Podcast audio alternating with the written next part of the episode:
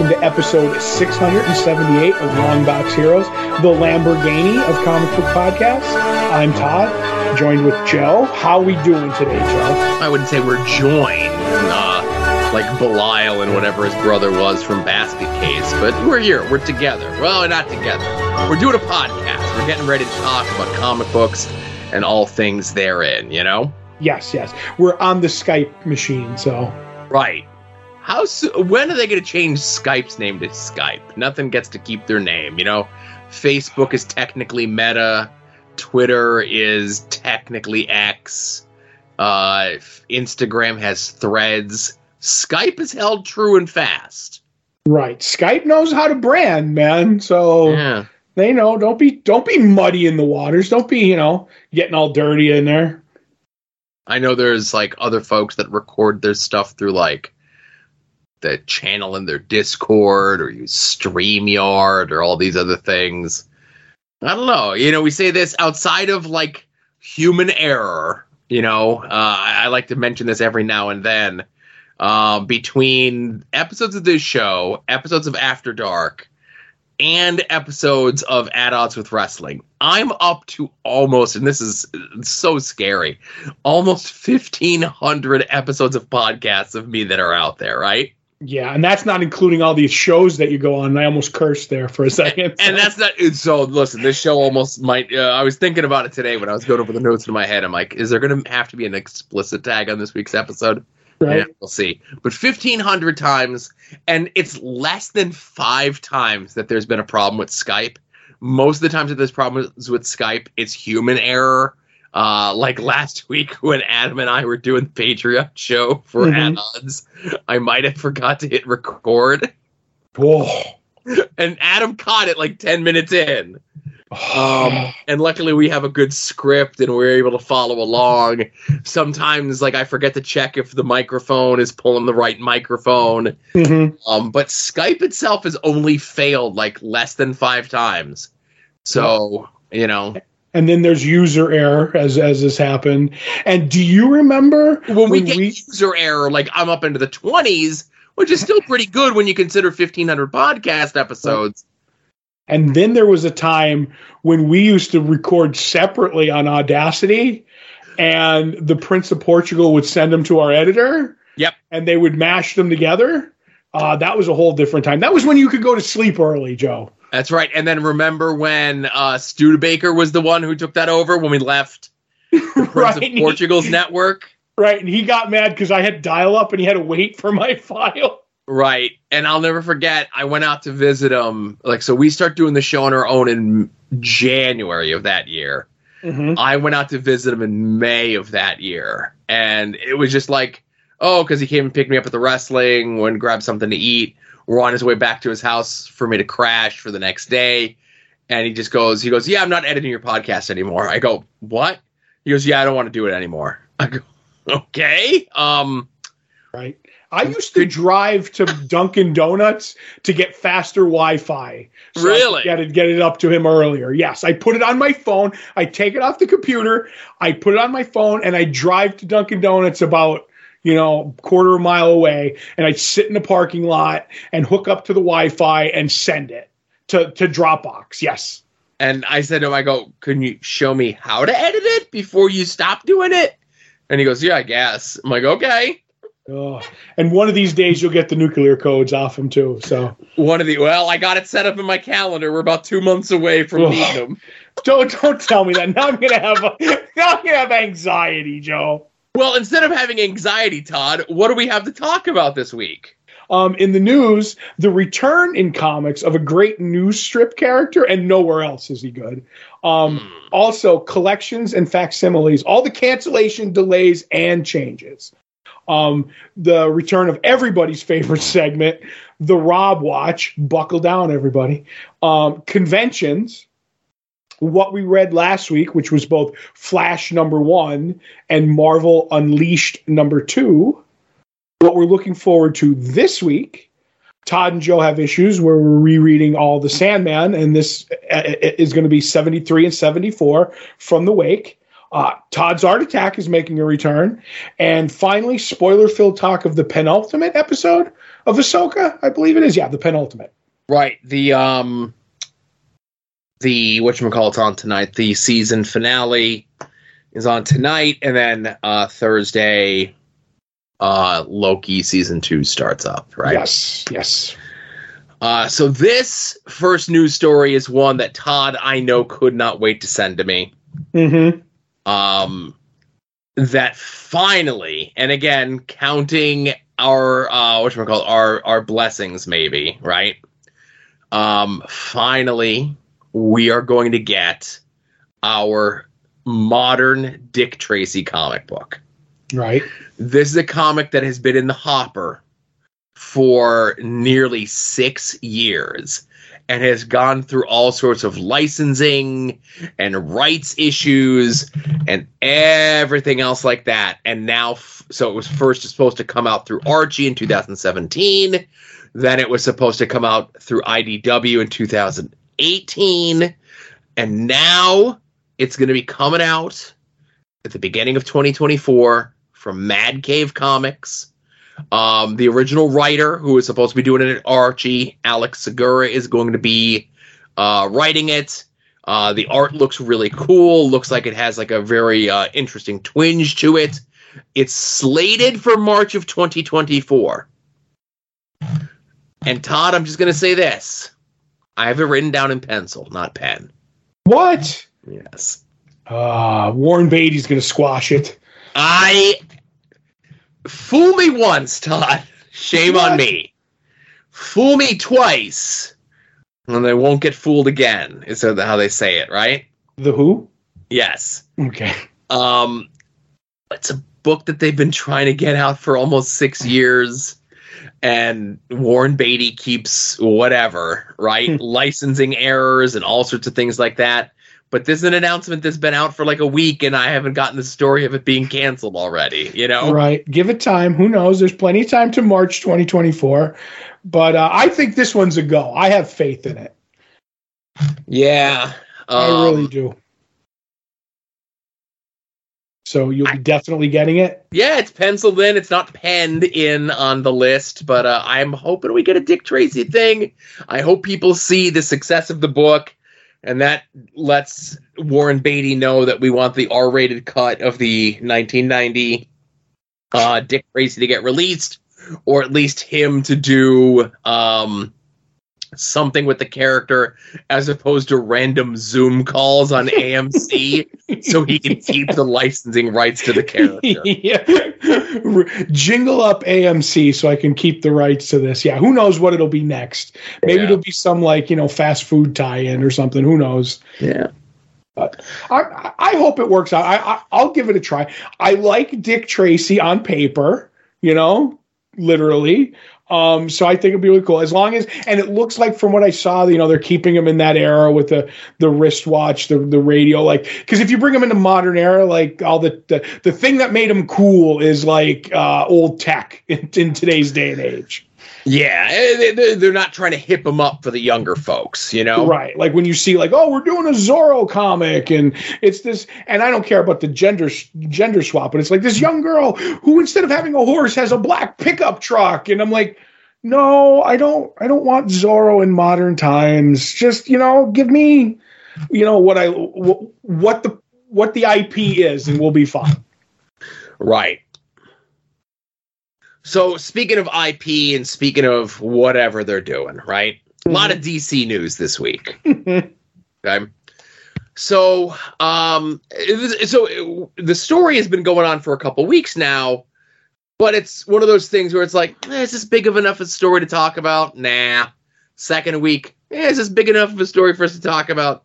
Nah. Third week, is this big enough of a story that it's happening three weeks in a row? We're talking about it, right? Right. So we've talked before.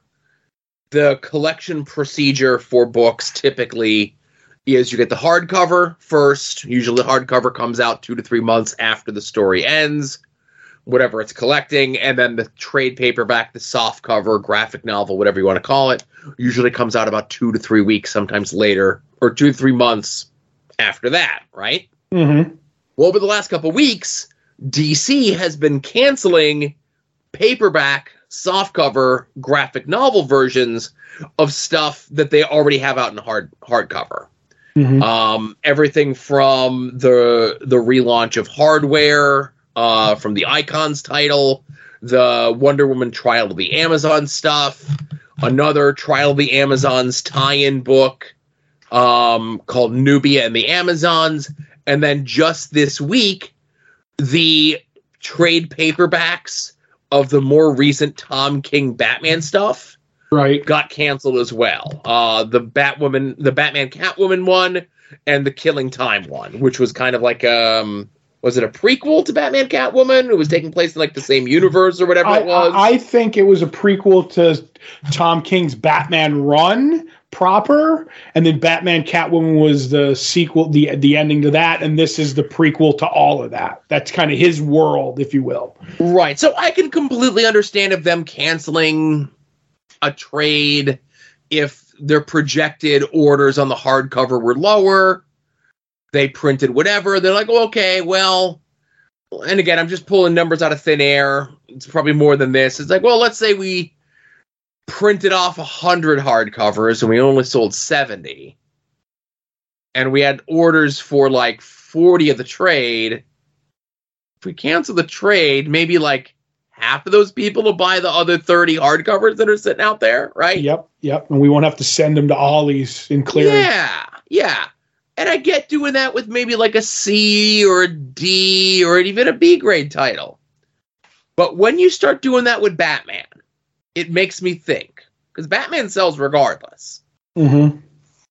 Could this be, and this is just me speculating, I got no information, I got no nothing, right? Right. Could this be the beginning of DC going hardcovers only?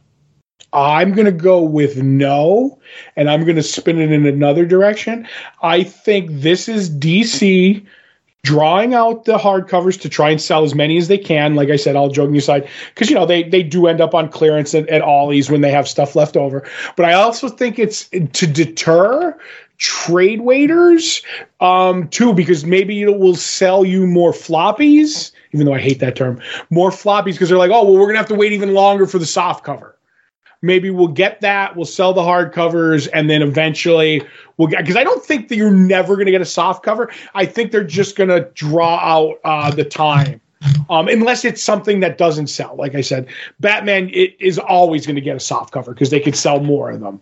But i don't know if that makes any sense so. It does. So I could see mainline Batman and mainline Detective, but let's call the Tom King stuff side continuity, maybe different continuity, mm-hmm. maybe whatever.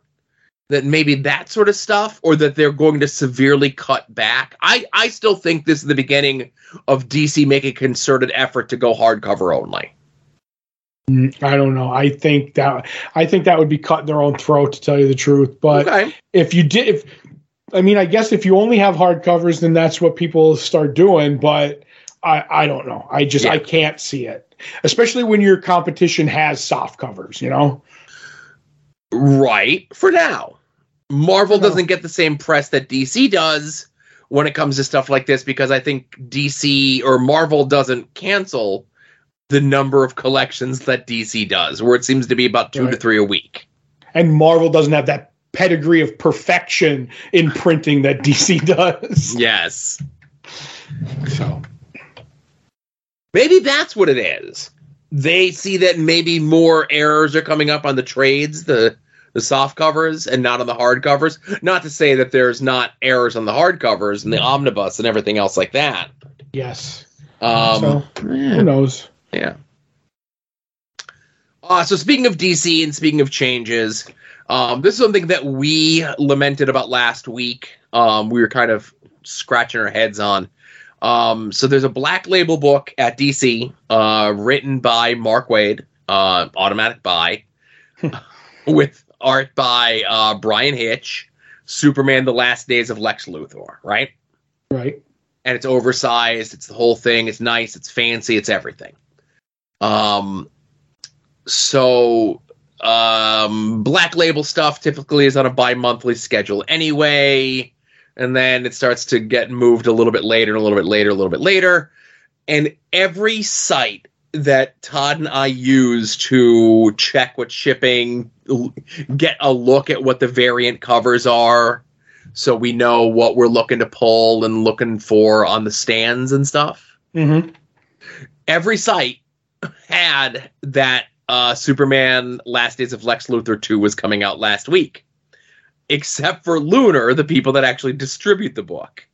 Right. So it turns out the book didn't come out, right? Even though every other site had it on their schedule. And like this is just from aggregator sites to actual online retailers had it as shipping for the last week, right? So what happened? So Bryan Hitch actually came out and addressed the situation, right?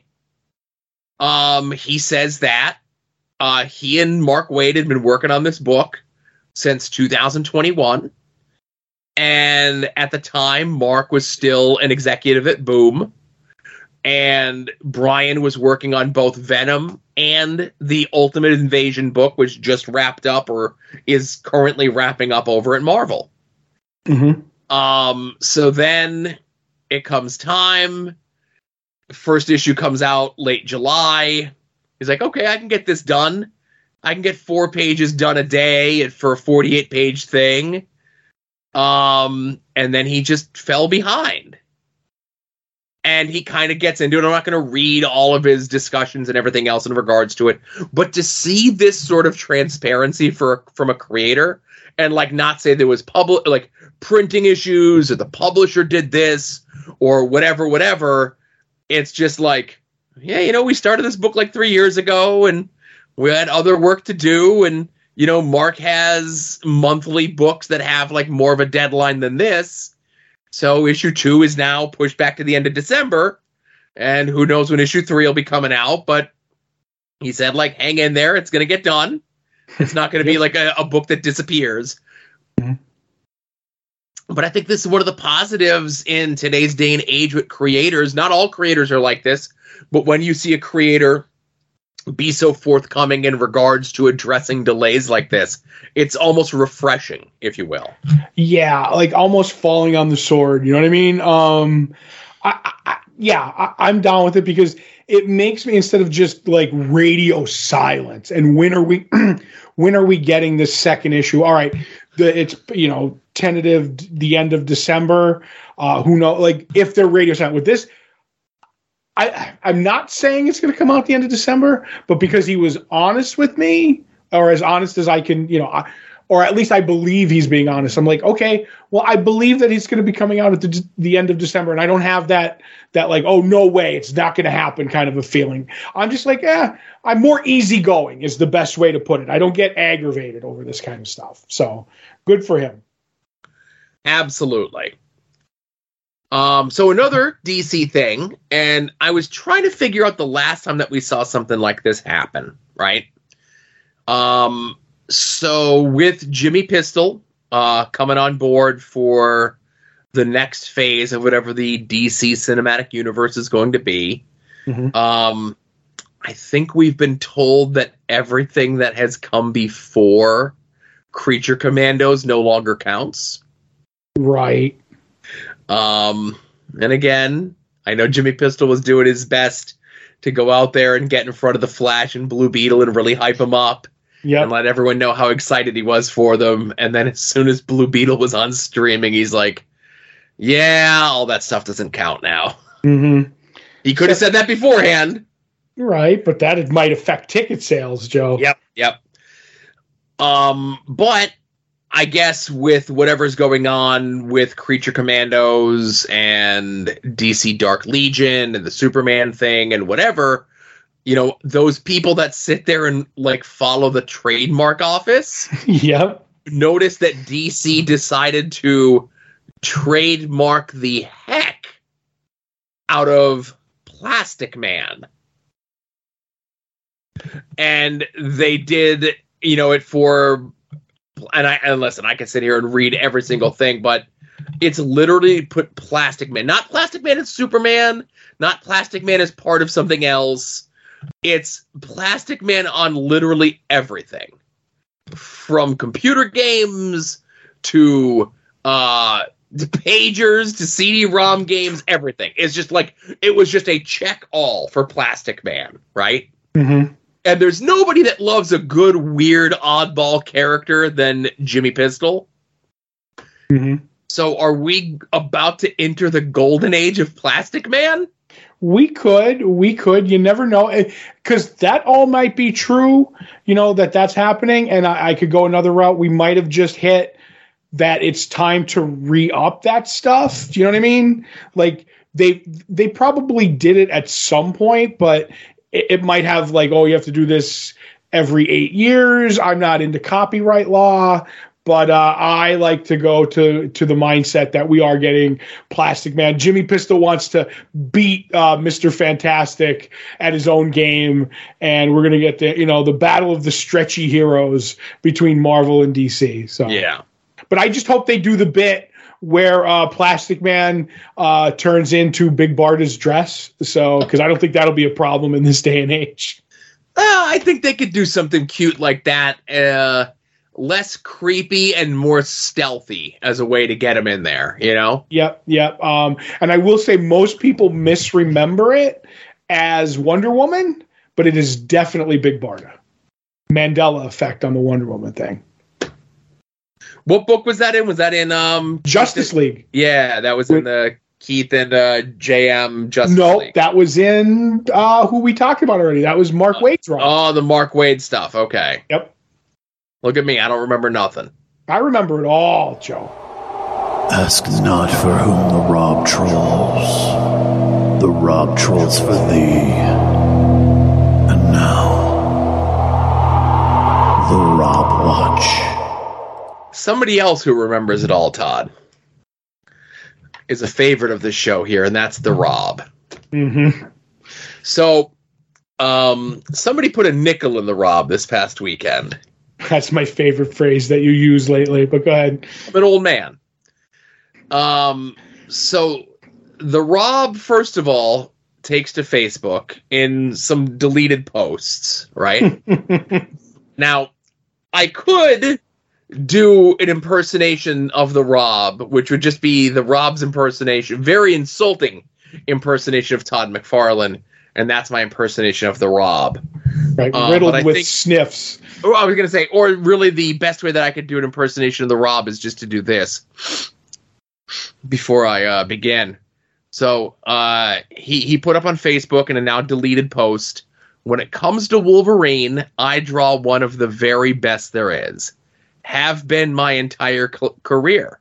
I have drawn him to much fanfare, popularity, and acclaim. You are free to have your you are free to have a favorite other than mine, but disrespect mine at your own peril. Snicked. Every other opinion is a disrespect. Now, people were making their fa- like people were putting out like their favorites. They're like, "Oh, well, what about this one? And what about the Barry Windsor Smith one? And what about the that one?" But and the Rob was okay with that. Don't mention that you like Jim Lee's Wolverine more than you like the Rob's Wolverine. Mm-hmm. Jim Lee does not draw a better Wolverine than me. At best, equal. You guys who bend the knee at everything Jim Lee does are blinded by your childhood nostalgia. Now, if that's all the Rob did this week, then that would be enough. Mm-hmm. But the Rob decided to record a special bonus episode of his podcast this past Sunday. Mm-hmm. apparently somebody dropped off at the Rob's house a book entitled "The World The World vs. Todd McFarlane." Okay, Oh, this is gonna be good. which essentially gets into all of Todd's legal wranglings that he's had over his career. And this now we're two two parts into the three part saga of the Rob Robservation podcast. And again, I didn't do a Rob Robservation write up on this. I was listening to one while I was out traveling, and the other one I listened to just uh, quickly before we recorded here today. But the Rob is primarily focusing on the lawsuit between Todd McFarlane and Neil Gaiman. Now, uh, Todd, Todd, not McFarlane, um, Would you be surprised to learn that the Rob is not a fan of Neil Gaiman? No. Feels that Neil Gaiman uh, is less a comic book writer and more of a poet than anything else. Anything to kick the legs out of somebody talented, man. Feels as though Neil is a bit of an egomaniac. Whoa. Joe, hello, hello, kettle. It's the pot. You're black. But um, I will say this. Um, you know, the Rob was citing this book, and, and again, I'll, I'll give credit where credit is due. Like I said, the name of the book is The World versus Todd McFarlane. It's a book that came out in 2019. Um, the writer of the book is a gentleman by the name of Daniel Best, and I think he has a blog out there that you could find where he's kind of done a little bit more updated stuff uh, in regards to this. Um, but I will say, um, oh, where? Hang on here. Um, I'm trying to look to see where his blog is, but I can't find it. Unfortunately, I do apologize. Um, so I will say, the Rob reads as good as he writes.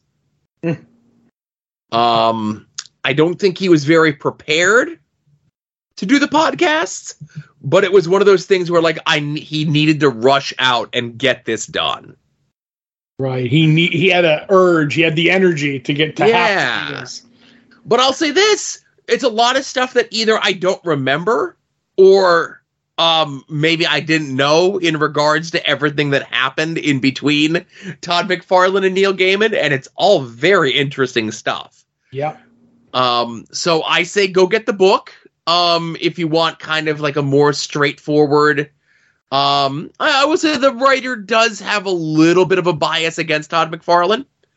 Um, but if you want to hear the Rob's account of it, you know, listener beware is all I say. That's right. There's there's uh, Todd McFarlane's story. There's Neil Gaiman's story, and then there's the right story. Whatever Rob said happened. Right. And, and the Rob does an impersonation of Neil Gaiman, and Todd, I'll have you know, um, very insulting. Wait a minute. That doesn't sound right. Right. Um, and the Rob also stuck his toe into the current controversy that might be going on in regards to Jamal Igle and Dan DiDio. But with the way that Todd handled that uh coffee comic book shop in the Buffalo area story a couple weeks ago, Mhm. well, let's just leave that one alone. Okay. Uh, we all don't need to have opinions on everything. How about that? Fair enough. Fair enough. Uh, but one thing that I do need to have opinions on is uh, there is comic book conventions this weekend, but not many. I think everyone's getting ready, gearing up, preparing for New York Comic Con. I know I am. Um, I know the Rob said I forget he's not going to be at the Whatnot booth, but he's going to be at some other booth Mhm. at New York Comic Con. Um, and he did say that this year the only thing that's free is waves. Oh boy. Uh if you want the chisel um uh, the, like you know he does the fancy chisel autographs Mm-hmm. you have to pre-order them and he'll bring them to the show with him because he doesn't want people coming over to his table while he's trying to do the chisel signatures and spilling their quote wine and cheetos all over my table Just beloved to the fans, Joe. as i said he was on one this weekend Um, but one that he will not be on is the Bedrock City Comic Con in Houston, Texas this weekend. Uh, little small convention, mostly comic book folks. Kevin Nowlan, Terry Moore, Aaron Lopresti. Uh, good to see some familiar names popping up that you don't really see out on the convention circuit all that often. Right. But the uh, links to this will be in the show notes, along with all the information about the soon to be named network at soon to be named network.com. Anytime any of the shows in the network go live, you could find them at their own individual sites. their own individual social medias, and we've listed them all many a times during the course of this and After Dark this week. Um, but you could find them all in one stop, soon to be named network.com. And that includes, of course, this show, Longbox Heroes After Dark, Final Wrestling Place, At Odds with Wrestling, We Need Wrestling, Profane Arguments, Puzzle Warriors 3, Hayabusa, which has been threatening a new episode for the last two weeks now. Right. Might escape any day now. Uh, and anytime any of those folks go on any other shows and they let me know that they went on those shows, you'll find everything there. So you can find out what all your favorite soon to be AIM network folks are up to. Cool beans. You can go check out some of our other friends in and around the internet as well. You can go check out our friend Mike Sterling's blog at progressiveruin.com. You can go check out our friend Kevin's blog. And I got to update this because I think he did a link redirect uh, with his currently current rebranding. It's currently HellionsTeam.com as opposed to MassLibrary.com. So I have to update my notes for this show and for After Dark. Uh, Rick Williams, The Chop Shop, Jason Sandberg's Jupiter, uh, Indiegogo is still up and running. You can go get copies of Chris Runt's Battle Monsters, his self published book, over at fortressofcomicnews.com. Uh, Young Dave of the band Cave People and artist Rosovia's self published book Keeper is available at keepercomic.bigcartel.com. And if you do not have a comic book store in your area or you do not have a good comic book store in your area, let our store be your store. Comics on the Green.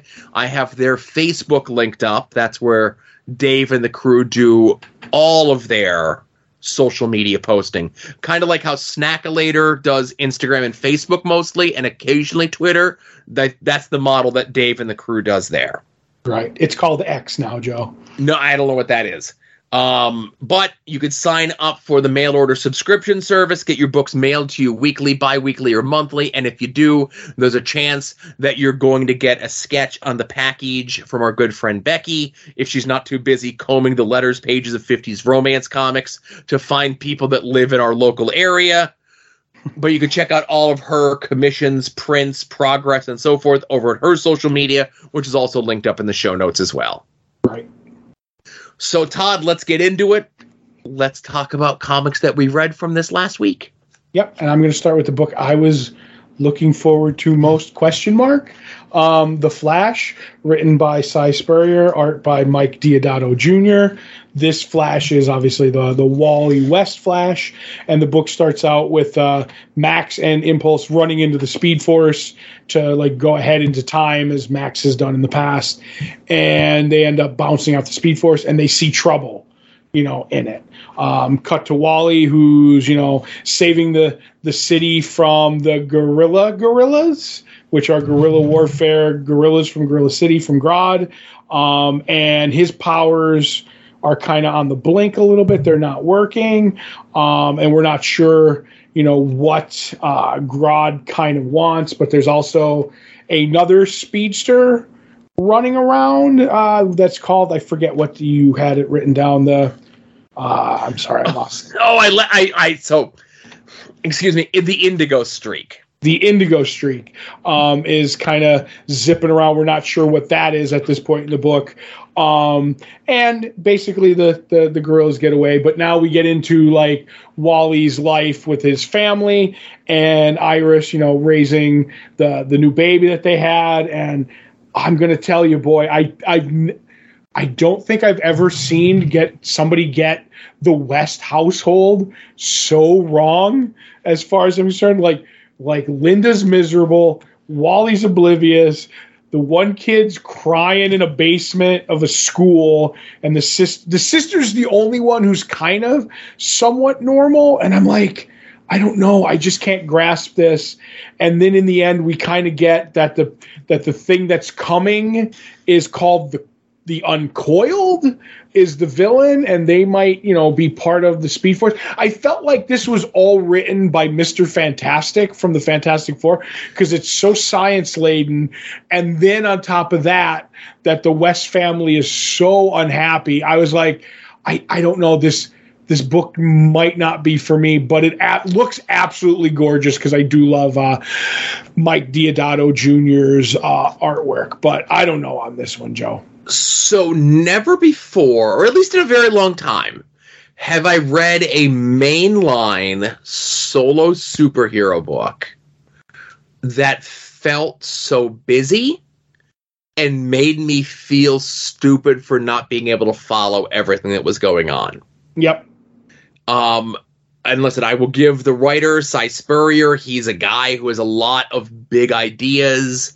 Um, you know, I remember he had like this run on the on the book Legion that is like heralded, and they almost like turned that into a TV show for FX that I never saw.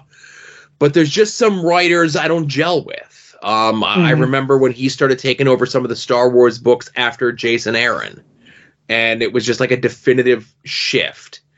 And I got no problem with t- it's like here's a different take on a character, right?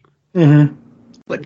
Todd, I've been reading Flash comics for maybe about 20 years. You've been reading Flash comics for a lot longer than that. Right. Did the Flash need this big of a change? I don't think so. I just I just think he he's the carefree character. Whatever version you kind of use, and I'm not carefree, but you get what I'm saying. It's not angst ridden, and I just feel that it's there for no reason, to tell you the truth. Right. But as Todd mentioned, this and it's a little it's an oversized book, you know, I think it's longer than the normal 20 to 22 pages than a normal comic would be, right? Mm-hmm. and they give you a lot in that first issue, but it doesn't give a lot of stuff room to breathe. And I haven't been reading the Flash book up until recently. I know you have because you have to keep the box up to date. Mm-hmm. And, and the biggest thing, at least that I have to lean to you, is is how much of a departure the rest of the f- the family is from where they were literally the issue before this from the previous creative team. Right. the only thing that really grabbed me was I feel as though there's going to be something big that happens in regards to Iris. Yeah, because she's the only one without powers in the family now. So we'll see. You know what Right. happens there.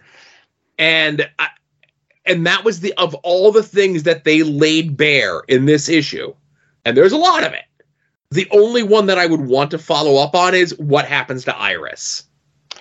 I have this weird feeling, just reading one issue, and I have nothing to, to, to, to other than the one issue, is that the way she's feeling, like we may get, I don't know if we've had a lot of it ever because I don't follow superhero marriages in the comics, like a divorce. That's that's what that's the feel I'm getting from it. Right. It's like she's fed up already. Like when he lays down like some stuff and he kind of like gla- like like hand waves some stuff and she's like, "You know, I'm uh, this isn't as easy as it seems." And I'm like and that's the thing, miserable Linda like when we established that he she's literally his, his beacon to come out of the speed force i don't know i just i i it's not it's not gelling for me on that I could say I tried it and it just wasn't for me. mm-hmm. maybe it's for you um you know give it a try if you want something a little bit more heady out of your mainline solo superhero comic books Mm-hmm. me i don't know i like things a little bit more straightforward a little bit more fun a little bit more whatever right i agree like the other book that we both read from this past week, which would be Marvel Unleashed number two, written by Kyle Starks, with art by uh, Jesus uh, Hervas. This is the continuation of the previous issue. We get the revelation that the AIM scientist was building something with Kraven. Cra- or Kraven had to get Lockjaw so that they could use Lockjaw to power a portal to bring Blackheart who is Mephisto's son, in to Earth and open up uh, the portal to the tenth level of hell, not the ninth, the tenth level. Uh, the other, um, and again, the Pet Avengers is what they are, right? right um, obviously, they realize that they are in over their head. Not only is Kraven here, but also Blackheart is like a Doctor Strange level threat. Um, and it's up to D Dog to implore the midnight bark to get a message right. across the entirety of the Marvel universe to get that extra bit of help that they need. But of course, Blackheart, ever the villain, is impatient. Maybe he used the machine before it was ready to go. And now our heroes are in a situation that I don't know how regular heroes would get out of, let alone the ramshackled pet Avengers. Yep. Um, So- I'm with. Go ahead. Sorry. I was it's a fun book. I like this sort of stuff. Yep. I I I was having a blast on this too. Um, I like when Throg shows up, and I just like that. There's that random AIM scientist who's just like, is is that frog talking? And wait a minute, is that ghost dog talking to? I'm like, that's exactly the way I would be, and that cracked me up. Um, and I love I love Throg in this and everything that's going on. I, I'm all over it. And D Dog, man, you just gotta respect D Dog. So A- a- And again, we're talking about a AIM scientist who has probably seen some serious stuff, yep, and the talking dog and everything else might be a bridge too far for him, hmm or at least something that gives him pause. I'm a fan of Throg. Um, the fact that it just exists that there is a frog-sized frog. He's not a human-sized frog, but he's a frog-sized frog that lives in Central Park when they need him to, who just happens to have all the powers, abilities, and speech patterns of Thor himself. he was bitten by a radioactive Mjolnir, Joe. Oh my goodness. But no, I'm with it, and I do like like the interaction again. I think we got less of it because in this issue, like the personalities of the pets, because they had to establish all that in the first issue, and we talked about how great of a job they did on that. But like the little things, like when when a character comes through, like we're Chewy the Flerken kind of saves Redwing's pride in this, like could like could like knock the legs out from under him, but he's like, ah, I'll let it go. You know what I mean? And it's just it's just fun and like all that, like that that, that we say that these pets have like distinct personalities and quirks and stuff like that. You gotta love it. A- And as big as the situation is and gets by the end of the issue, D Dog is so focused on telling the AIM scientist, which he can't understand anyway, that he needs to get home because his dog misses him. Yep. Like that's the part of all of this that's going on, which is a lot that D Dog can wrap her head around. Mhm. Go home, your dog misses you, and it's lonely. You know. Mm-hmm. Again, it's a fun. I like this. This is the kind of stuff that I like. You know, I. th- This is a you know we're we're Kyle Starks fans. He's a friend of us, and he's been on the show before. You know, we're predisposed to like his stuff, and this is really good stuff. You know. Yep. Yeah. So that's what we read from this past week. Let's get into what we're looking forward to coming out this week.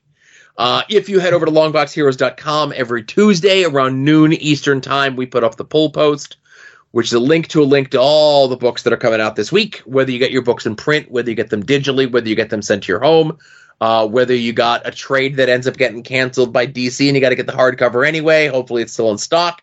Be forewarned, be forearmed, know what's coming out this week. Todd and I attempt to guess what the other is most looking forward to coming out this week. I am currently the lead over Todd with one correct guess. Yes. And I go first because I started the show and I'm looking at your list, which once again, you have a bigger list than me. That's always shocks me.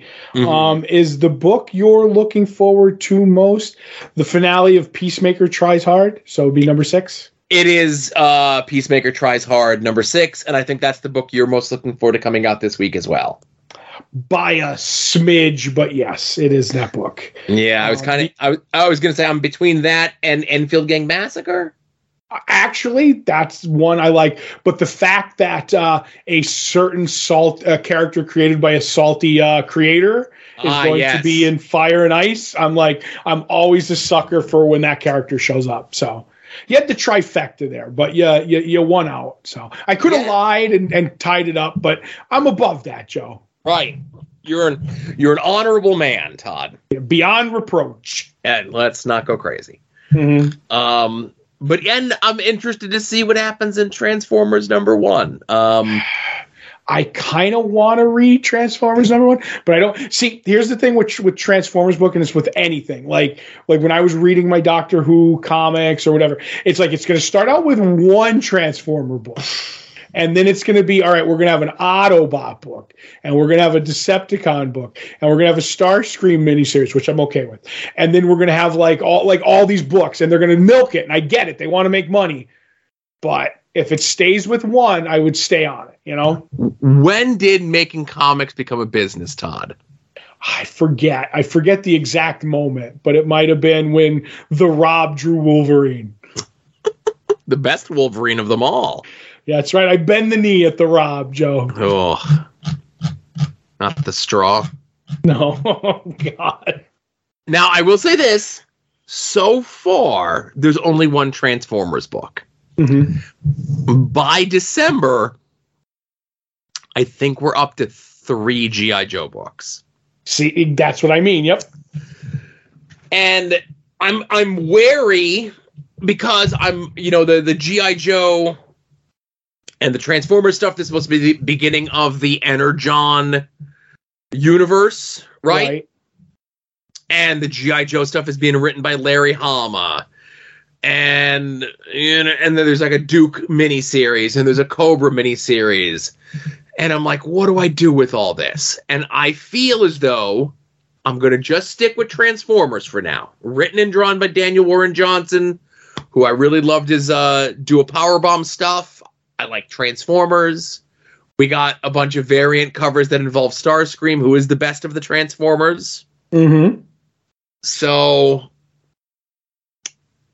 I'm going to stick with Transformers for now and then play the rest by ear.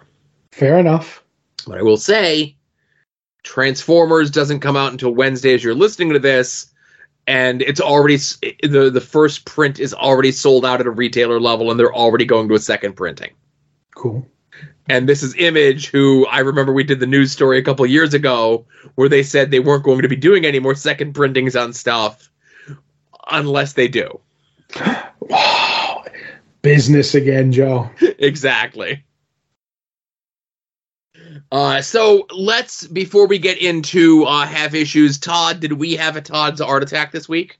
We did have a Todd's art attack this week um, from Matt Turner, I believe. Um, he said, My daughter Lily drew me a picture of Mercedes Mon Moné. I don't know. Moné. Uh, Moné, I know this name, aka Sasha Banks. Mercedes gear is inspired by the late great Hana Kimura. I plan on getting this signed at New York Comic Con. Keep up the great work. And we get a we get a picture of not only the artwork, but we get Lily with it, and then the reference that she obviously used to to help her. And that's some really nice stuff. And I hope that you do get it signed at New York Comic Con. Hopefully, I'll run into you somewhere there too. I've known Lily since she was a baby, and uh, Matt had posted up a picture because it was her birthday the other day, mm-hmm. and it was a bunch of pictures of her, uh, you know, throughout the years, which I sometimes do with Asa. And I'm like, I remember her as a baby, and even though uh, Matt puts up pictures of her as a high schooler nearing college age person, um, so many people that I know that I've met when they were younger and they've grown up and they've started families of them their own in my mind's eye i still see them as those little kids you know? Um, yep. but uh, i think lily does a great job uh, capturing the art. Um, matt has posted a bunch of her art before. She definitely goes with a very anime inspired eye on the characters. Um, and like i said it'll be very interesting to uh, you know I, I, I want uh, Matt to go New York, get this sign, get a mark picture with Sasha Banks. Uh, I know she's Mercedes Moné, but she's she was Sasha Banks for like ten years, so she got like ten yep. more years before I call her the new name. You know? Yeah. Did uh, Sasha Banks get hit by a bus? No, she it. No, Sasha Banks is okay. She just has a new name now because she's not in the World Wrestling Entertainment. Oh, see, I always equate people getting new names to getting hit by a bus. That's all. No, usually that's if they have to give up their old name because they left the company. Oh yeah, well again, Sasha Banks did get hit by a bus. Then you're right. Okay, technically, technically she got hit by a bus. Mm-hmm. Um. So yeah, thank you very much uh, for sharing your art uh, that Lily drew with us, Matt. It's so difficult to call him Matt. Um. So now Uh, while you're over at longboxheroes.com, be sure to check out past episodes of this show, past episode episodes of Longbox Heroes After Dark, and the current ongoing Todd and Joe Have Issues, where we are rereading all of Neil Gaiman the poet's Sandman. Uh, we're almost done with the 75 issues. What else are we gonna have to read? Tune in to find out. Oh boy, I know. I got a sneak peek of the list, Joe. Um, might have might have written it anyway. But uh, so we were doing uh, Sandman seventy three, still part of the Wake. Um, art by Michael Zulli, written by Neil Gaiman, of course. Um, and this is a Hob uh, Gadling story. So I know Joe's going to be all in on this one as we go.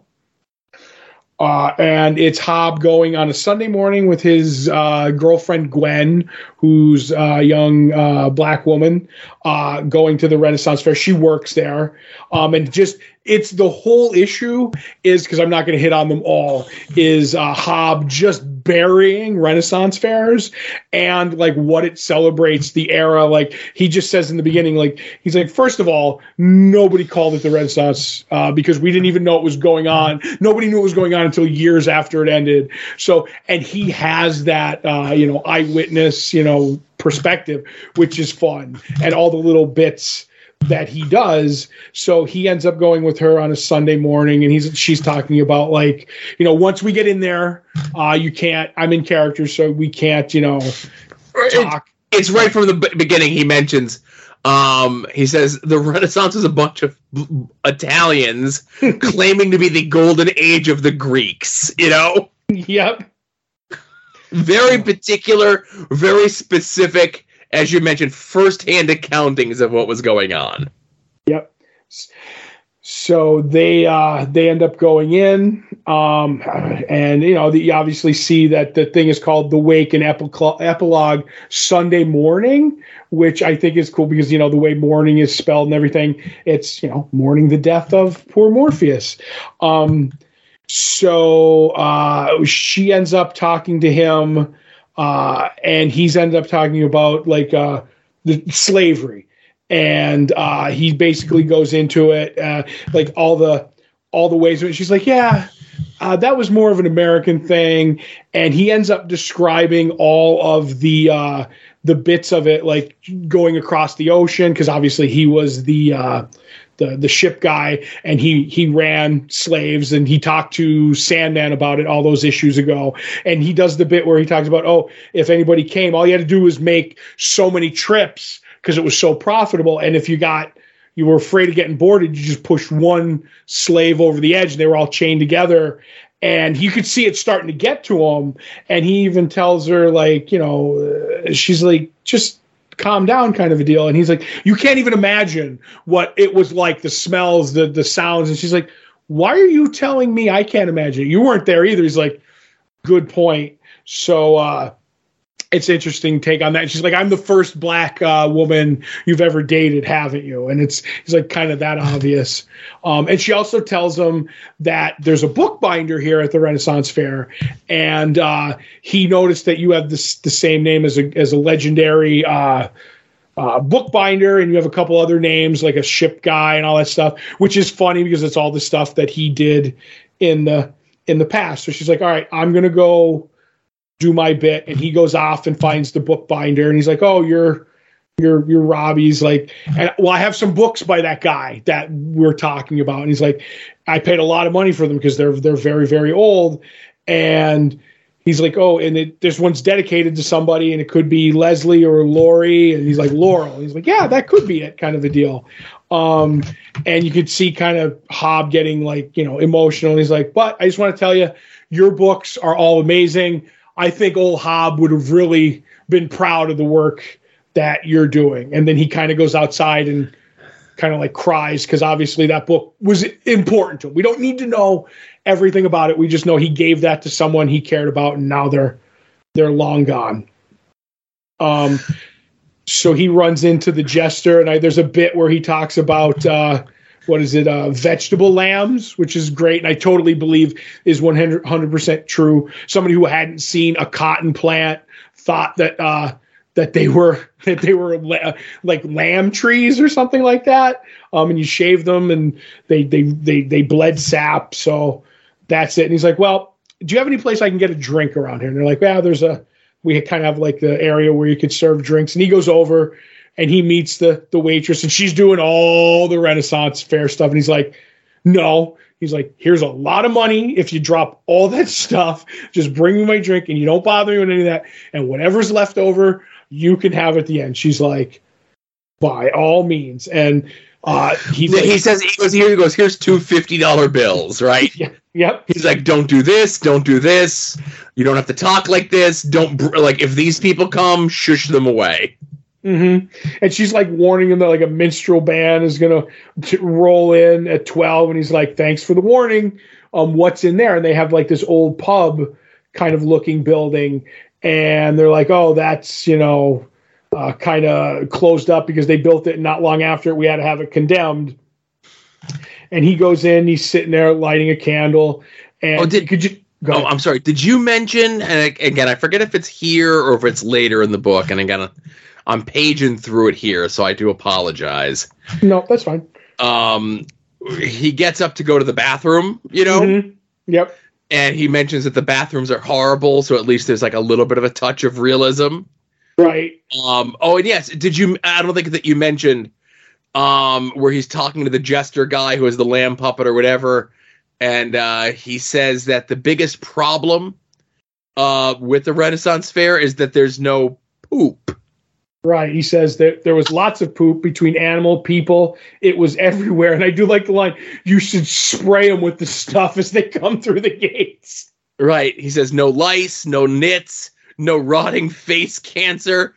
He's like, when's the last time that you saw a bloody great tumor hanging off someone's face? right. Ah, the olden times. yeah. So he sneaks in to get away from the minstrels in this old like uh, building, uh, you know, replica. And who's in there? But Death is is sitting in there, and they start talking. And uh, he's like, you know, uh, you're not from the festival, and he's like, I've seen you before, and she's like, many times. He's like, let me let me think. Yeah, I, I I never forget a face. I'll remember. He's like, no, I've, and he ends up going into how he's like kind of remember uh, forgotten a lot of faces because he's been around so long. Um, and he ends up, you know, talking with her about it and how it's that this. If anybody from the Renaissance was here, it would kind of feel like uh, a Wild West show to uh, to you know to to somebody from the old west. It's just like it's it's all wrong, and she ends up like I like her perspective. She's always bubbly and things. She's like. um she was there, but it's all fun. She's like, it's it's it's to see people dressing and singing. They're all having a marvelous time. It, it it's great. And he's like, well, you don't remember it that way. He doesn't know that. He's like, you weren't there. What do you care? She's like, I care. I was there, Hob. I remember. Like, I remember it all. It's like, who are you? And he's like, I'm basically, you know, a friend of yours' uh, sister. It's like, I've had a lot of friends. He's like, the one you used to drink with every century. He's like, oh, him. He's like, okay. Um, it's it's it's coming back to me. You were in my dreams. It's like he was the king of dreams. Like I put that together after a while. Um, but he basically says I, he's dead, isn't he? He's like, yeah, she is. And I kind of felt that I owed you. Uh, I owed it to you or maybe to him to come talk to you. And she's like, so you want to know if I'm ready to die, kind of a deal. And she's like, yeah. And in one of these, I like the two ways he explains it. He's like, death. He's like, I used to think it was a big sudden thing, like a huge owl that would swoop down out of the night and carry you off. It's like, but not anymore. I think it's a slow thing, like a thief who comes to your house day after day, taking a little thing here and there. Um, and one day you walk around your house and there's nothing there to keep you, nothing to make you want to stay. And then you lie down and shut up forever. Lots of little deaths until the last big one. And death is like, I've heard that before. And he's like, and and another great shot with death of Michael Zulli doing the smirk because she's like, I am not telling you, but I absolutely love um, that shot. Uh, so he basically asks, you know, what all the different things. Some people believe this, some people believe that. And she's like, if you do it, you'll find out on your own. Um, and he's like, what'll happen? They'll just find you here slumped over your beer, dead. And like, in the end, he's like, no, he's like, with your brother, he was like so much older and smarter, but he gave up and I'm still here kind of a deal. He's like, he wasn't the only kind of const- constant, but I felt, you know, I like them. So in the end, he ends up saying, she's like, just take my hand and we can end it all. It's like, you know what? I'm not, not today, maybe not ever. Um, anyway, my girlfriend wouldn't, you know, would kill me if I did it. And she ends up leaving him. He wakes up in the pub and she comes in. She's like, Oh, I found him. She's like, Well, let's go. I have to go to my, you know, we're having a bang, after party kind of a thing. And he's like, Oh, you go. I'm just going to sit here and I'm kind of, kind of just going to relax and think. She's like, Oh, you're going to fall asleep. Um, and she goes, No, no, I, I'm just thinking. She says, That this is what happened last time and he ends up falling asleep and she comes back after the party and she's like what happened it's like i fell asleep and she laughs at him he's like i had a dream i had a like you know a funny good dream and i dreamt of morpheus we we met and then this other bloke who reminded me of a street artist you know who's death destruction um, because he met destruction at some point in his life and he basically said we were going to go on a long journey and he there was something i had to ask him but I kind of forgot because I realized he was dead. Um, and then we were going to go on a long journey um, and into the end of the story. And then you woke me up. And she's like, Oh, that's kind of sweet. Uh, what was it? He's like, What? The end of the story. He's like, Well, there's only one way to truly end the story. And she's like, Don't tell me. Happily ever after. he's like, That's the one. She's like, ah. She's like, Oh, Hob, I will never understand you if I live to be a thousand. And he says, Well, stranger things have happened. And in that, there's a part of me, Joe, because we don't know. Um, every relationship he's had you've seen, it destroyed him because he lost her. There's a part of me that thinks Gwen's going to be the one who believes him at some point, and they are immortal together. But there's a part of me that thinks, oh, he's going to get crushed again, Joe. Uh, what do you think? Did we we never this is more or less the last Hob Gadling story, Robert Gadling story, right? I believe so, unless he makes an appearance in like like as a cameo. I don't think we ever get a full and in the future because most of our stuff is going to be like prequel stuff now. Yeah. Um I like it being open ended. I don't like it um, answered. Answered. This is a question I don't want answered. I want Hob to live forever, and whatever that means is whatever that means. You right. know. Mm-hmm. Um, you know, you you'd mentioned uh, it's like, oh, it's a Hob story, so it's gonna be right up Joe's alley. Correct. Um, arguably my favorite side character. Uh, his always were his stories were always a bright spot, and him getting some sort of closure. Um, and, and that closure being you had this deal with my brother, and my brother's gone. If you want to go, you can, and I'll let you go. Mm-hmm. Very few times do mortals, and again, I say mortal for a person who's lived hundreds of years, maybe almost a thousand years. But very rarely does a mortal, a human, let's say, get the choice that gets the option. Usually, when death shows up, it's because your time is up. Mm-hmm. And this time she shows up, and it's like you have the choice. You want to go or you want to stay? And he decides to stay. And I think that's a great choice. Yep. Yep. Especially since Morpheus is gone. You know what I mean? Like he yep. gave up.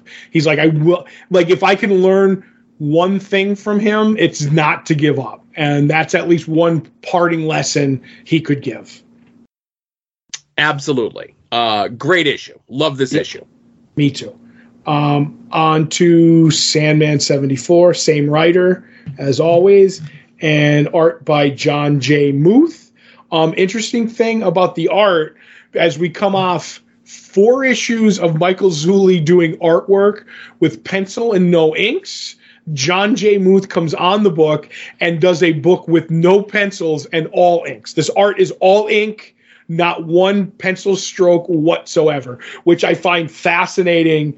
And I can kind of see it now that I look at it again. You know what I mean?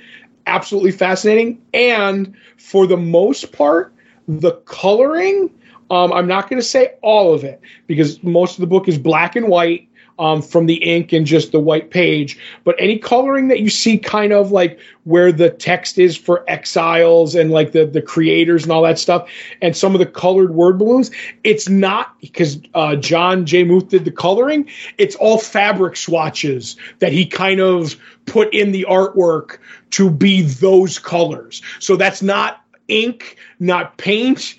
It's fabric swatches, which blows my mind, Joe.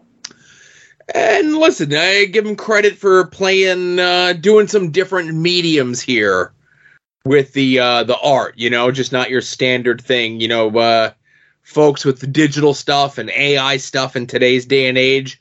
But to see a creator do something like this, mm-hmm. I think is interesting. I agree. So we're back in. Uh, I, am not going to say we're crossing a desert. There's this uh, Chinese gentleman who's, you know, we find out that he's towards the end of his life, and like he all the things that have kind of happened to him. Um, he's seen many things. He was like a, a prefect in like one of the, the the emperor's towns, and he went on to advise the emperor, kind of a deal. And his son basically got caught up in a in a in a rebellion, the White Lotus Rebellion um, which I guess is a true thing because our history classes in America are terrible. Didn't know about it, um, and he ends up beheading the, the the the guy's son. He says, "Because your son did this, I'm not going to kill you because you you served me, but you're I'm banishing you to like the edges." of like the empire and he has to go live the rest of his life away from you know his family and his friends and everything like that and he ends up saying like all the great things he has and then he says one thing he's like but you know, I've had so many good things, but only the phoenix arises and does not descend, which is an interesting line, which may come back again. So he's off with this guy who's uh, taking him across the desert, and he has like bells on his on his uh, uh, his horse, so you don't get lost, kind of a deal. And along the way, they find this this group of cats, and the guy tells him, like when we find cats, we kill them because there's not enough food out here for the people. Never mind having cats. So he ends up going out in the middle of the night and finding the cats again and finds the runt of the litter. And he's like, I'm going to take him along. And he's like, but there's barely enough water for us, and only a fool would bring, you know, a kitten here and he ends up saying like what the life is with the kitten you know when i stop to go to the bathroom the cat goes to the bathroom and you know he's you know soft and his soft hisses you know and stuff like that so um, they end up you know stopping for a moment and uh, the he, he's ending up like sleeping and when he does he dreams of this cup of tea that he's dreamt about all his life in the porcelain cup um, and it always slips away from him. Uh, but then in a sandstorm, he gets separated from his guide, and he's kind of lost and can't figure it know, And then he ends up running in to a vision of his dead son. And uh, when he talks to the son, he's like, "Yeah, I, I did whatever I did." and they cut off my head and they cut off my hands. And the way Muth draws him in not a gory way with just the line across his neck and his hands, I think is a really cool. Like he could have added red and had the hands hanging off or whatever, but I don't know. That's to me um, even creepier than what you know uh, than what being gory. Um, so he's ending up talking to his son. He's like, uh, the cat ends up running off because it's scared, and he hurries after it. And in a sad moment, um, the son says like, "Hey, you're going to chase that cat. I'm your son. Like, why are you doing this?" And he basically says, "When you were alive, you were all my joy. Now you're dead. I see you only in my dreams. Um, and uh, when I wake, I'm sad. The kitten is living and it needs my help. So like, that's why I'm going to do this." And he chases it up to this tent, and he goes in, and it's Morpheus uh, sitting in there, you know, just you know contemplating things, and he thinks he's a demon, um, but he knows his name. He's like, okay, uh, he's like, don't hurt me. He's like, I'm not going to hurt you. He's like, what are you doing? He's like, I'm looking for my cat. And he's like, oh, you mean walks the night alone? Here he is. And uh, they end up having a chat. and he ends up talking about uh, his son and how he lost him, and he you know he kind of kind of does prayers for him, and he says, but. Uh, do you think I could ask you for something? He's like, maybe, like, I've thought of this wine that I've had in my dreams. He's like, not a big thing of wine because that would make me loopy and, you know, just enough to warm me. Um, and he's like, yeah, you know what? A while ago, somebody gave me water in the desert, which was Marco Polo in the first soft places issue. And he's like, so I'm going to do that for you. And he's like, oh, it was as good as it was as I always thought in my dream um, and he ends up, you know, talking about your dead. He says you talk about your dead son. He ends up laying, uh, talking about somebody who lost their son and didn't mourn for him. So we're basically establishing that Morpheus is right after he's killed Orpheus from uh, Brief Lives, and he basically says, "Oh, I, I why did the guy mourn him?" He said, Morpheus says the guy didn't mourn him because he he didn't know him before he was gone and you know he didn't mourn him before, so why should he mourn him afterwards? The guy's like, that's just uh, stupid. Um, and but you know it's to you have to mourn, you know, or else you become a slave to your grief. And it's kind of cool that like Morpheus is like, indeed, he goes, but I could see you're leaving now, and he's like, what? And he ends up like doing dream stuff off into the desert, and he hears some stuff and he follows it. He ends up doing some dream thing with like a crab, uh, a crane machine, and getting a uh, a bridge. And he ends up finding another tent, but this time it's it's Daniel, and Daniel greets him by name, and he's like, "I know you, or at least I knew met your brother. Looks exactly like." He's like, "No, that was me a, a, a long time ago." Um, because obviously that was, you know, two different times. Oh, how long he's been walking? Yes. Yes. So uh, while they're chatting, the ghosts from the first soft place show up and they start talking to him. And he says uh, that they've been writing for a long time. He's like, Yep, that's why I'm here. Um, it's time for you to go. He's like, Well, what'll happen to us? They ask like the questions that they did. Um, and he says something in a foreign language and he says perhaps and he kind of releases them um, and he basically says to the guy, I have no liking for prisons. Obviously, Daniel, who's an essence of Morpheus, wouldn't. He goes, and it's a good thing. He basically, in very poetic way, says it's a good thing to to release people, and um, and especially from cages. And the bit I like, he's like, sometimes I suspect we build our traps ourselves, that we back into them, pretending amazement all the while, which is exactly what Morpheus did and he's like, and he ends up saying that uh, tools could be the subtlest of traps, and he knows he has to smash the emerald someday, but it can wait because he learned from the the ruby with Doctor Destiny. And he asks him where he's going, and he goes, "I'm going, you know, everything. I'm going to live out my days in exiles." He's like, "Do you know what? You can come and stay with me if you want. You can stay as long as you want. You can act as my con- uh, counselor." To he's like, "No, I've obeyed my emperor all this time. I'm not going to kind of go against him now. Um, I know I'll never probably come home, but that's what I'm going to do. And he's like, under, I understand. Um, but if you do, tell the kitten, and you know, he, I'll I'll bring you. He says, "What was the last thing that the writers said before they vanished? I didn't understand." And he says, uh, he said he repeats it in the language, and then he goes, "Everything changes, but nothing is truly lost.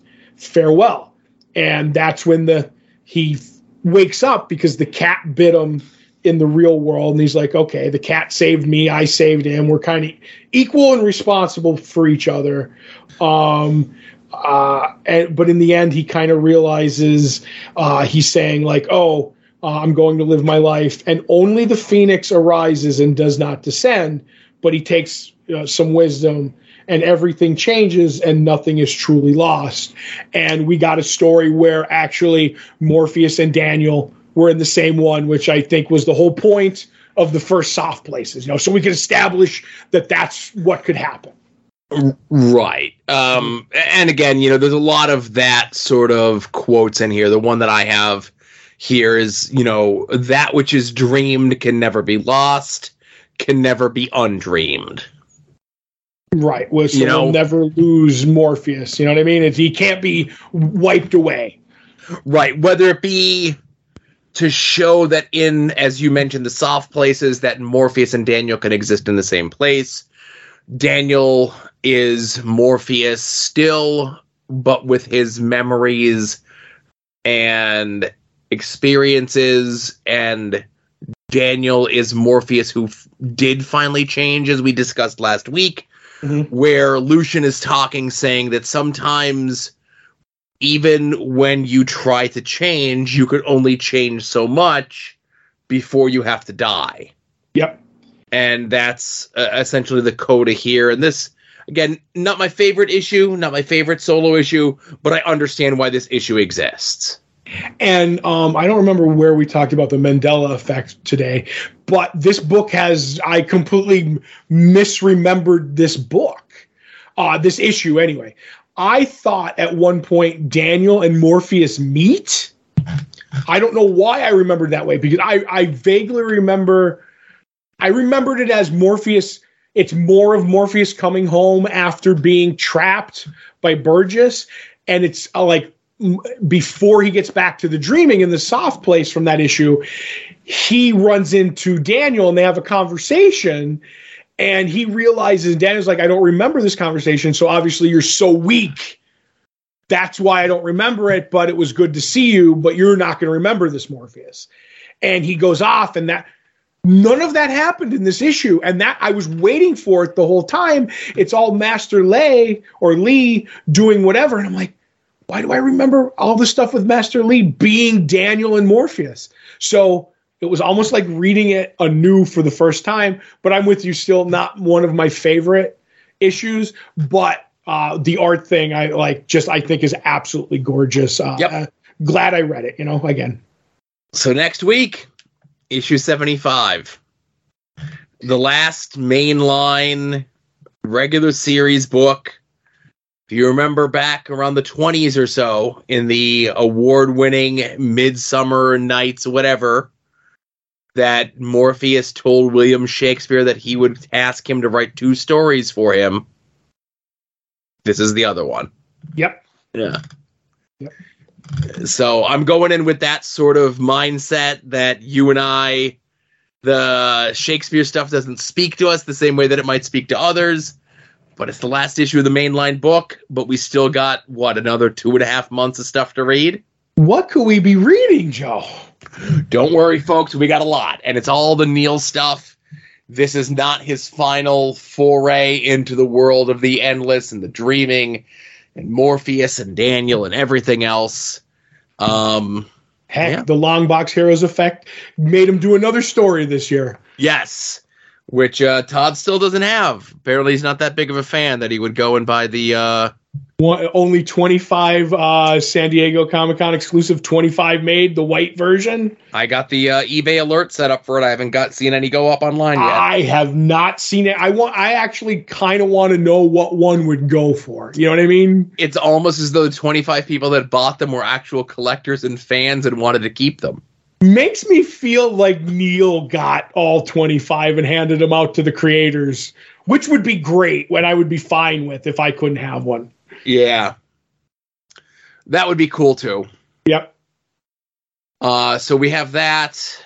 Um, what else do we have to finish up before we get into the second last uh, episode of Ahsoka? Pigskin Pickums. Pigskin Pickums, we're tied.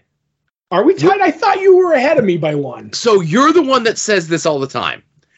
And I was corrected uh, by your Porch Talk co host, right? Okay. We both have the number 12 next to our name. Okay, I see. I thought you had a different number next to your name. No, no. Uh, so we both were we both twelve, or did something happen? No, my apologies. So I'm twelfth, and you're sixteenth. Right.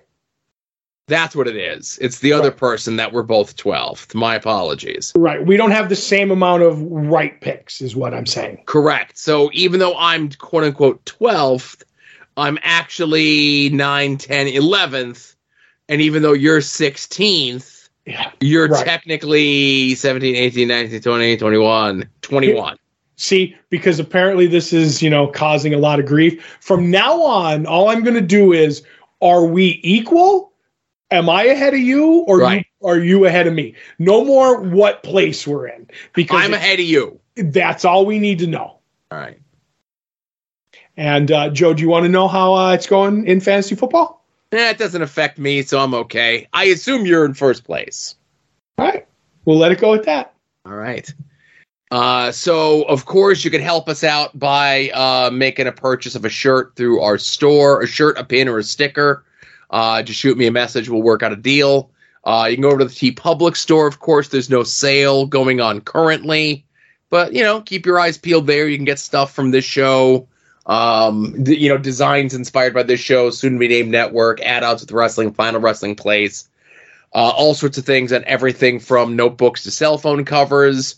Uh, you could help us out by making a purchase uh, on eBay through our affiliate link. Uh, this page contains affiliate links for eBay. We may receive a small commission on purchases you make. You can use this affiliate link at any time you want to buy anything on eBay and support the show at the same time. Yes. Uh, but most importantly, of course, to support us is go through our Patreon. Patreon.com slash longboxheroes. Uh, for as little as a dollar a month, you're going to get two bonus shows every month from Todd and myself. Uh, one is previewing the past, where we look at 30 years ago this month's previews catalog. I was actually pitching this to uh, real people uh, at the bowling alley this past week, right? Right, that old TV show, Real People with Sarah Purcell. No, um, Okay. like people live and in living color, like actual real people about the show. Um, I'm looking forward to going through, looking at October. Already got a preview of it. The full catalog is already up. The free preview is up as well for non patrons, and also, of course, we have the movie show, uh, Comic Book Oddities, where we're looking at pre Marvel Cinematic Universe, maybe lesser known stuff, maybe much maligned stuff. October's movie that we're going to be watching is Howard the Duck. Yes. Can we redeem Howard the Duck as we've done other movies in the past? We shall see. hmm Can't wait. Uh, and as I mentioned before, the full scans of the catalogs that we talk about, the previous catalogs are up, even if you don't get a chance to listen to the podcast. Uh, they're not day and date, they're not time sensitive, unless they are, but they're not. Um, go back, figure out, look at the covers. When did I start reading comic books? When did you start reading comic books? What's the first thing that you remember? I'm sure that if you're an old ish like us, you know, late 30s, early 40s, into the 50s, you probably had one of these preview catalogs or you read something just as a walk down memory lane to look at those past catalogs. And that's available for everyone at every Patreon level. $5 up, folks, and higher get the two bonus shows two weeks before everyone else. And they get uh, After Dark two days before everyone else. So you can listen to uh, the show in the correct listening order. Yep. Those Um, people will find out that while we were recording this show, uh, I got the shipping notification for something that I was wondering if I would get the shipping notification for. I sent a message to the person while we were, uh, you know, between shows, so they took care of it for you. You did, or a friend of yours did? I sent them the message to do it, and they handled it. Oh, okay, I gotcha. Yeah, I gotcha. yeah, I had their ear, is what I'm saying. And hey, you could uh, you could get access to our Discord as well at eight, any Patreon level. Yeah, You know, and are- I will I will say this as you were talking about when did we start reading comics? Not that it has anything to do with the Patreon. Today, a, a guy I know who I talked to on the at the shop, he came in to get his uh, hardcovers. He buys a lot of hardcovers, and he got a Marvel Masterwork this week because he collects about all of them. And he got the Captain America uh, masterwork. And he's like oh todd i know you like to look at the like look and we talk about what was in them. And he flipped it over and it was the one that had captain america fighting the ameridroid which was my first comic ever. And i'm like let me see that man. Go sit down for a while. I'm gonna flip through this. So today i was actually reminded of my first comic book ever. So it was a fun time. Oh, that's cool. yep i love that kind of stuff I wish I could, like if I think if I saw it, I would remember it. I think my first comic ever might have been an issue of like Spidey Super Stories right that had the I know for sure it had the Green Goblin on the cover. Um, I'll say this because I think we've been over it. I think it's Captain America 263, 262, 263, or 264 because it was a uh, It was a uh, storyline. Um, and I, the only reason I, yeah, it was a Captain America 262. The only way reason I still remember it is because that comic was in the bottom of a Foot Locker that I had my whole life. Like even when I started collecting comics, it didn't go in a bag. And then I found it years ago and took it to Baltimore and got it signed by the writer and the artist, which was J.M. DeMatteis was the writer and Mike Zeck was the artist. So I have that beat to heck copy framed and on my wall. Oh, that's cool. Yep, the actual issue. I absolutely do not have the issue of Spidey Super Stories uh, Right. from my childhood. So you never know where it's all going to start, you know? That's right. Uh, so enough about that. Let's get into uh, Ahsoka. Mm-hmm. So uh, this is the second to last episode of Ahsoka. The season finale aired as we were recording, and I do want to mention again, we do a cursory brush through of this. We don't do a full everything review of this, but I do want to give a shout out. Uh, part of the Buzzcast network under the Uncle to Uncle umbrella. Um, Franklin, Harpo, and Bert have resurrected Watto's Vatos. Okay. I saw that in the notes and couldn't wait to see what it was going to be. to do full in-depth uh r- like uh recaps of every I- episode of Ahsoka and these are three guys that they watched and consumed all of Rebels, all of Clone Wars. So this show is made for them and they look at it with a very different critical eye than we do. They very much enjoy the show, but having all of that knowledge from the previous stuff, they could point out like uh the stuff that we who had never seen Clone Wars or Rebels have Right. no idea about. Yep, they would have chastised you on all your mistakes. But uh check out their show. I'll put a link uh to it here in the show notes if you want a little bit more in-depth discussion of uh, Ahsoka. Mm-hmm. Uh, but like I said, so this uh, again, I like this episode. Uh, it was good. We get a cameo from C3PO.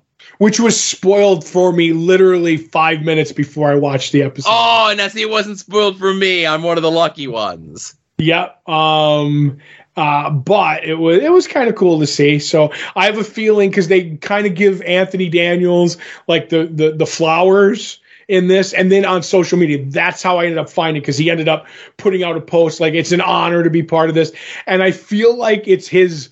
Uh, he's basically a tip of his golden dome from his helmet um, to say like, oh yeah, I sold my voice. You know what I mean? Like Mhm. this is my last appearance kind of a deal.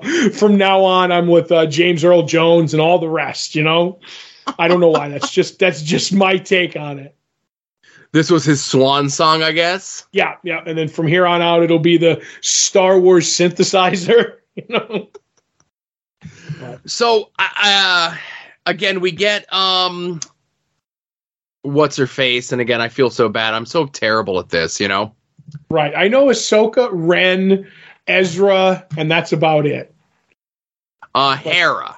Hera, yes. Hera's Great getting right. She's getting dressed down by the defense count, or she's getting dressed down by Mon uh, the Republic folks, specifically that Senator uh, Centizone.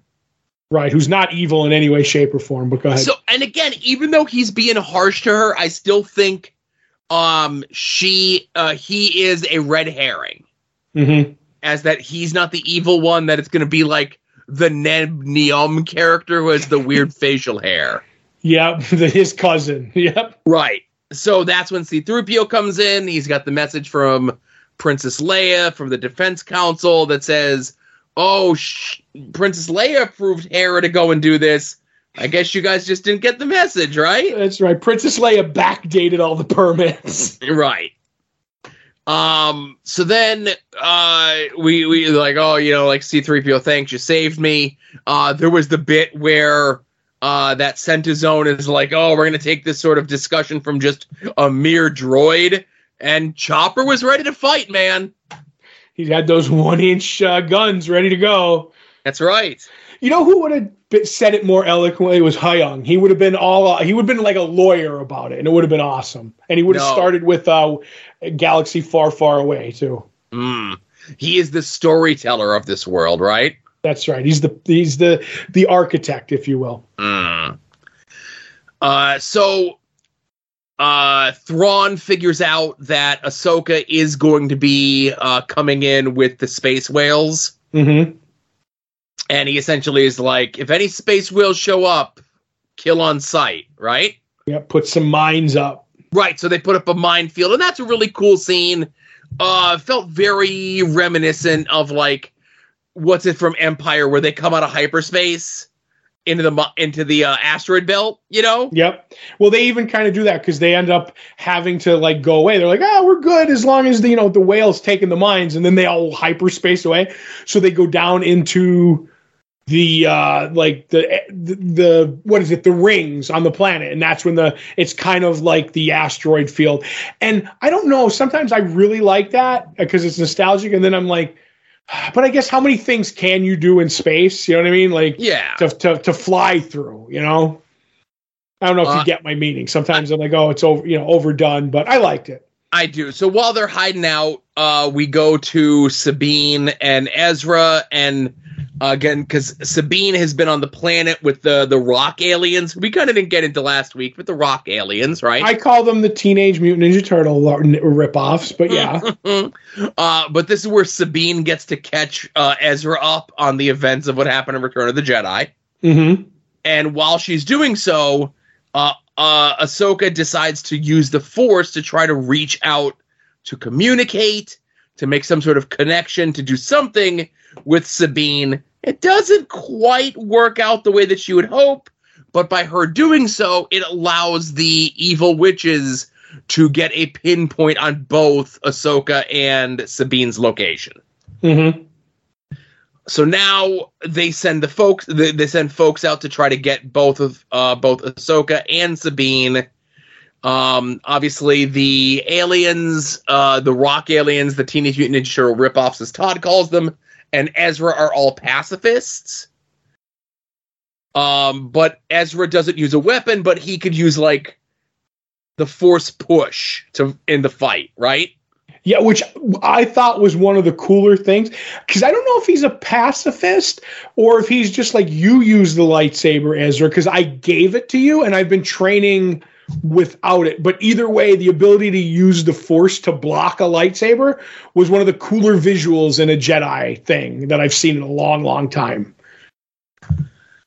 Right. Um so we get um Shin and uh what's his face? Uh Baylan Skoll standing like kind of off in the distance watching waiting for the reinforcements to show up to take on Sabine and Ezra, right? Mm-hmm. And it's at this point where Baylan says to Shin, it's like, no, you go off. You know, you, you take care of this for uh uh and I almost for Thrawn, I was almost going to say Tarkin, but for Thrawn, you know, what I want now is different. My, yeah, my destiny points a different way. yeah, my destiny has changed, but let me part you with this. And he says, impatience for victory will always guarantee defeat. Right?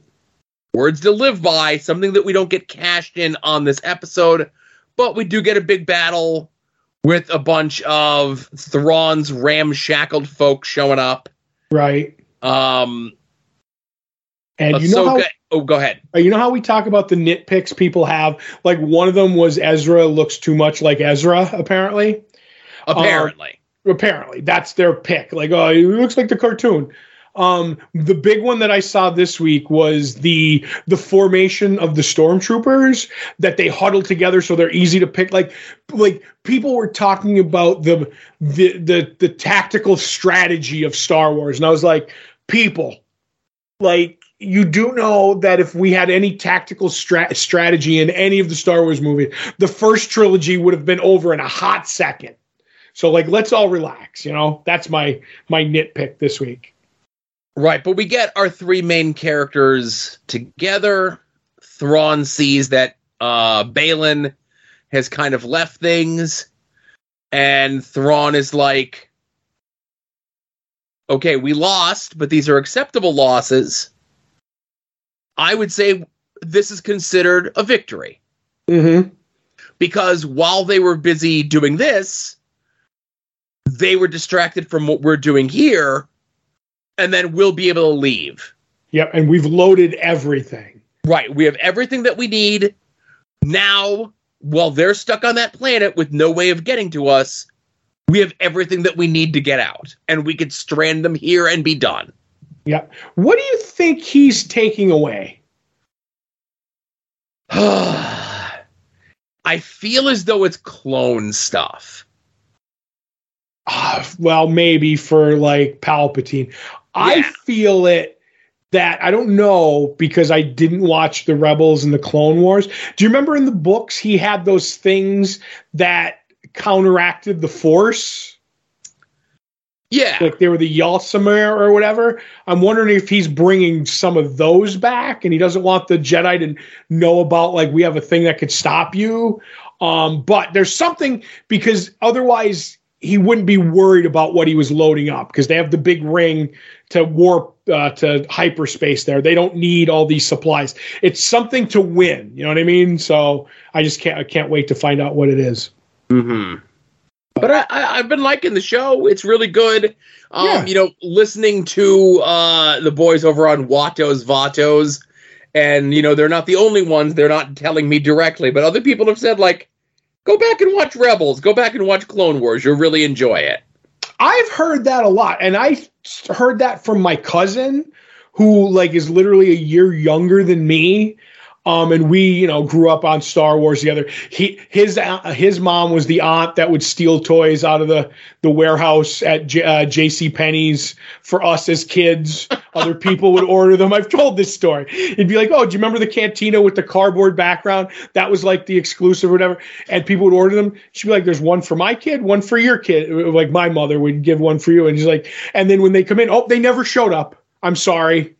Um, but he's he always he's like Todd, you would love Rebels and Clone Wars, and I just never got around to because I felt like it's too daunting now with say five seasons of each. It's like I have so much other stuff to do.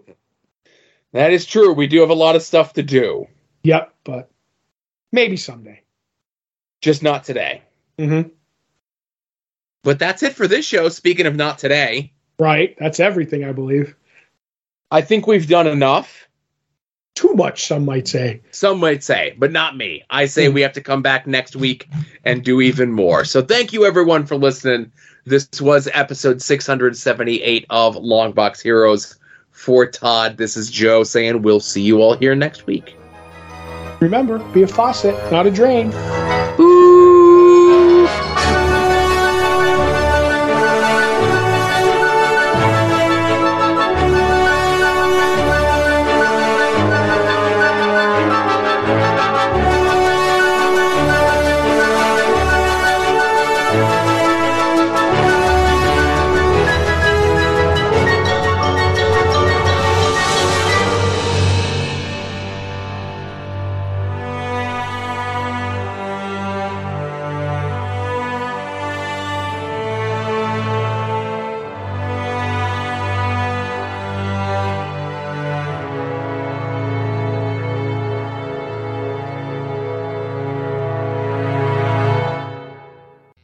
listening to the soon to be named network, the Lamborghini of podcast networks. The Rob is a long box hero. The Rob is a long box hero. He gives us five five stars.